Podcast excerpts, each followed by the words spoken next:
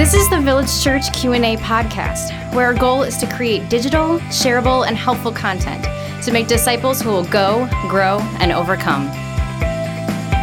Hey Village Church, welcome back to the Village Church Q&A podcast. Pastor Tim and Pastor Michael with you.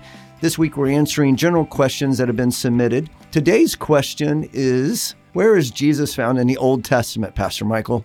There are a couple angles that you could answer this question. For example, the person might be saying, um, is Jesus prophesied about in the Old Testament? And clearly he's prophesied about over and over and over again. There is a massive Jewish expectation for a Savior who we now know as Jesus. But um, I'm going to answer the question as if they are asking the following Where is Jesus physically found in the Old Testament? Where does Jesus show up in the Old Testament? If he is eternally pre-existent, um, you would expect that you would see Jesus in the in the Old Testament. And so one of the challenges with that is that Jesus doesn't get the name Jesus until the New Testament. So before that, um, the Jewish people would have no idea, even if they could have a conversation with Jesus, that his name would be Jesus. So um, we're not looking per se for the name of Jesus. We're looking for uh, examples of Jesus showing up physically. And so here's a general rule that is just really helpful when you're reading the Old Testament. Um, anytime God shows up in physical form, it's always Jesus. Um, they may not have known him as Jesus. They may not have understood as clearly as we do the nature of the Trinity, one God in three persons Father, Son, and Spirit. Um, but here's what we know if you ever see God in the flesh in the Old Testament, it wasn't the Spirit because the Spirit is Spirit. And it isn't the Father because the Father is invisible. Uh, it is always necessarily Jesus. So, one place where Jesus shows up, but he's not identified, is in the creation account. And so in creation, when I ask people who made the world, the Father, the Son, or the Spirit, um, I think people naturally want to go to the Father, but the Father ordained that it happen. The Son is the one who executed the creation. So Colossians chapter 1, verse 16 says, For by him, Jesus, all things were created in heaven and on earth, visible and invisible. Whether thrones or dominions or rulers or authorities, all things were created through him and for him. And FYI, verse 17 says, He is before all things, and in him all things hold together. So when you ask the question, who made the world? Well, in Genesis 1, when the world is being created, it is actually Jesus who is forming the creation. He is speaking, and matter and spiritual entities begin to, to exist because he created everything. But there's a, another category where, where God physically shows up in the Old Testament. And generally speaking, the word or the description that is used is the following the angel of the Lord, which is different than an angel of the Lord. And uh, we're not talking about the King James also, because the King James um, can get a little bit confusing in differentiating between the angel of the Lord and an angel of the Lord. We'll say in the NIV, ESV, NAS, some of the more modern translations.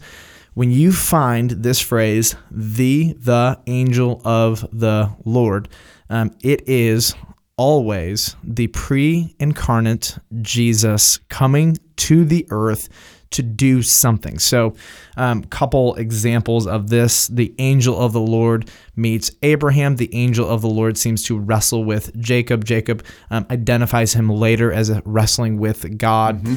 And there's one example of the angel of the Lord that is my favorite, and it comes from the book of Second Samuel, chapter 24. Um, the same story is also recorded in First Chronicles, chapter 21.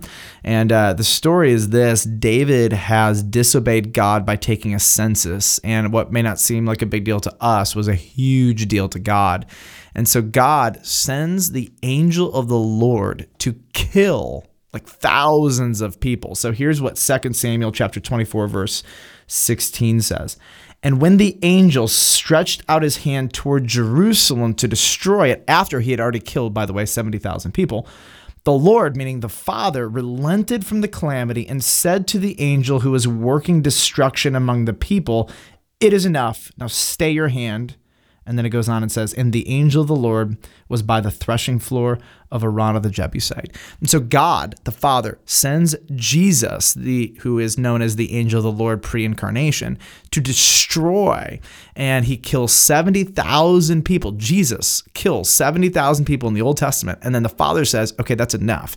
The corresponding account in First Chronicles, I think, really tells um, a really interesting perspective on this story. It says David lifted his eyes while Jesus, the angel of the Lord, is killing 70,000 of the Israelites and saw the angel of the Lord standing between earth and heaven, and in his hand a drawn sword stretched out over Jerusalem. And then David and the elders, clothed in sackcloth, sackcloth fell upon their faces. And so you put the stories together, and here's what happens David sins, God the Father sends Jesus, known as the angel of the Lord in this context, to kill 70,000 people. As Jesus extends his sword over the city of Jerusalem to destroy it, David and the elders see it. They go before God and they fall on their faces and they pray. And God the Father says, Enough is enough, calm your hand. We're done killing people for the day.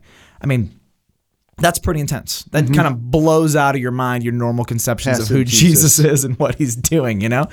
And uh, so here's what we see that Jesus pops up as the angel of the Lord throughout the um, Old Testament. And whenever you see God taking physical form, it is always necessarily Jesus doing it. So in the Garden of Eden, um, God was walking with Adam in the cool of the day. Well, who was that? Jesus. It was Jesus. Jesus had just created the world, and now he's walking with Adam and Eve, and it's beautiful and it's perfect. And one day we will be able to walk in the cool of the day in the new earth with Jesus. I can't wait, and I'm so, so curious to see what he looks like. Amen. Thank you, Pastor Michael, for that clarity. Listeners, don't forget you can submit your questions to our podcast by going to our church website, vcob.org and just click the link that says Q&A podcast question, fill that out and submit it to us. Please join us tomorrow when our question will be, when is it appropriate to pray the salvation prayer with a child?